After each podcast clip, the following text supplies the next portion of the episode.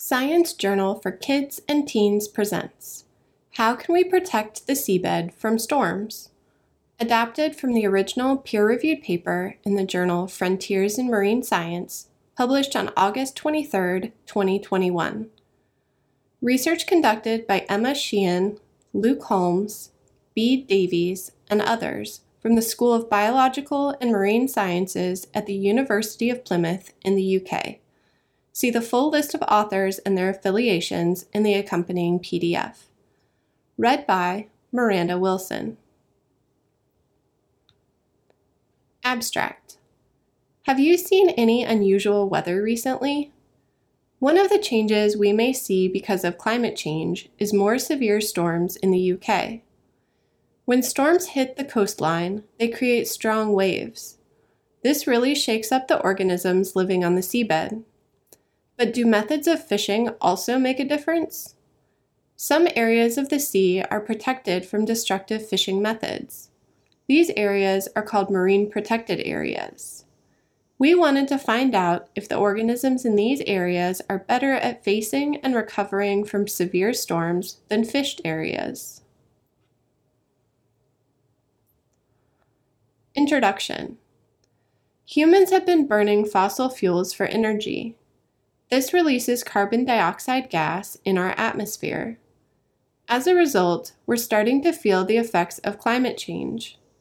One of those effects is more extreme weather, including severe storms. These can create big waves that affect organisms living on the seabed.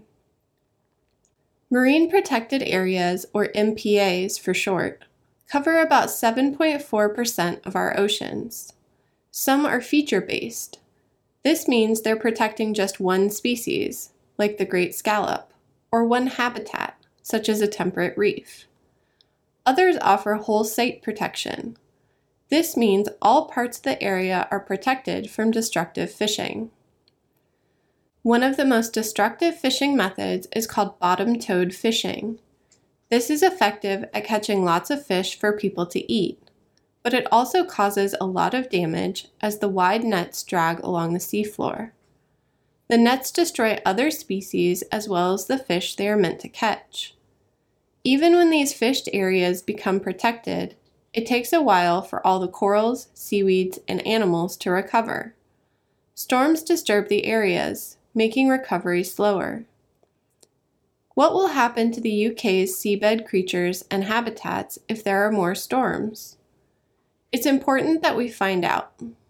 Habitats, like temperate reefs, have many important functions.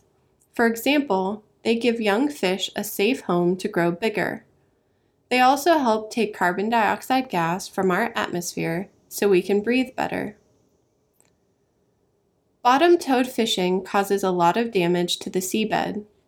Compare image A at the top of a healthy seabed in an MPA to image B on the bottom of a UK seabed after bottom towed fishing. In photo A, you can see an orange scallop in the middle of the image surrounded by pink corals and brown algae.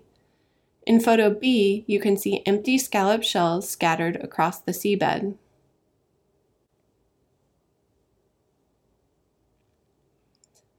Methods Our study took place in Lyme Bay, in the southwest of the UK. The MPA there is 206 square kilometres, or 80 square miles. It's one of the UK's largest protected marine areas. Destructive bottom towed fishing was banned there in 2008. We gathered three types of data both inside the MPA and outside it where bottom towed fishing is still allowed. 1. Wave power. We gathered wave data using floating buoys near the protected areas.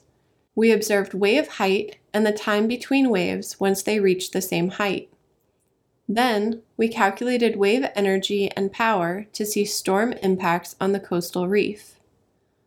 2. Samples from the seabed. We monitored the areas from 2008 to 2018 using underwater video cameras. We counted and identified both organisms that move and those that don't. And three, data analysis. we looked at what species of organisms there were in different locations and how many there were. This way, we could find out if there were fewer of them after the storms. We did this to see if protecting an area from fishing helps it deal better with storms. Results What did we learn from monitoring inside and outside the MPA? The wave power data shows us that storms were at their most extreme between 2013 and 2014. The waves crumbled corals, emptied scallops, and left fish floundering. The effects of the storms on the reef communities seemed pretty devastating, but the protected area was able to recover from storm damage. After all, it had recovered from destructive fishing before. In Figure 1, you can see an illustration of the effects of storms based on pictures taken during monitoring. In the upper left, you can see what the area looked like before the storms and five years after the end of fishing. You can see corals in pink, sponges in white, and a fish. In the middle illustration, you can see what the area looked like after the 2014 storm. You can see broken corals and empty shells. In the bottom right, you can see what the area looked like two years after the 2014 storm. You can see corals in pink and gray, as well as red sponges. Looking at these illustrations, what were the effects of the 2014 storm? Bottom towed fishing still happened outside the MPA. So, the community of organisms was already less diverse. This meant recovery from storms wasn't as noticeable. The unprotected areas remained in a degraded state. Overall, these results suggest that resilience to storms is higher in protected areas.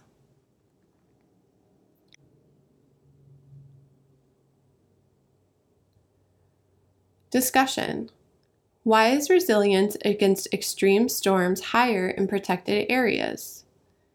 Areas with more species and organisms have the potential to recover faster and better after extreme storms than heavily fished areas. But this doesn't mean the MPA had more resistance to storms than fished areas. It suffered damage from the storms too. In fact, since the MPA has more species than fished areas, the losses were often greater. The waves really damaged some species, such as the rare pink sea fan coral, but the storms actually helped others, like the hermit crab. Shifting sands revealed more food for hermit crabs to eat. So, although the MPA didn't have better resistance, it did have better resilience. It was more able to recover from the storm than the heavily fished area. Conclusion we need more research to understand how increasingly severe storms affect our temperate reefs. We also still don't fully know the extent of the threats posed by climate change in the future. Because there are so many humans on this planet now, small actions can really add up. Here are some things you can do to help. Use less plastic. Choose products packaged in recyclable or biodegradable material and use reusable containers whenever you can. Pick fish products with labels showing that they were sustainably caught. And join in fun eco events like beach cleans. Thank you for listening to this recording. Visit our website, sciencejournalforkids.org, for more free science teaching resources.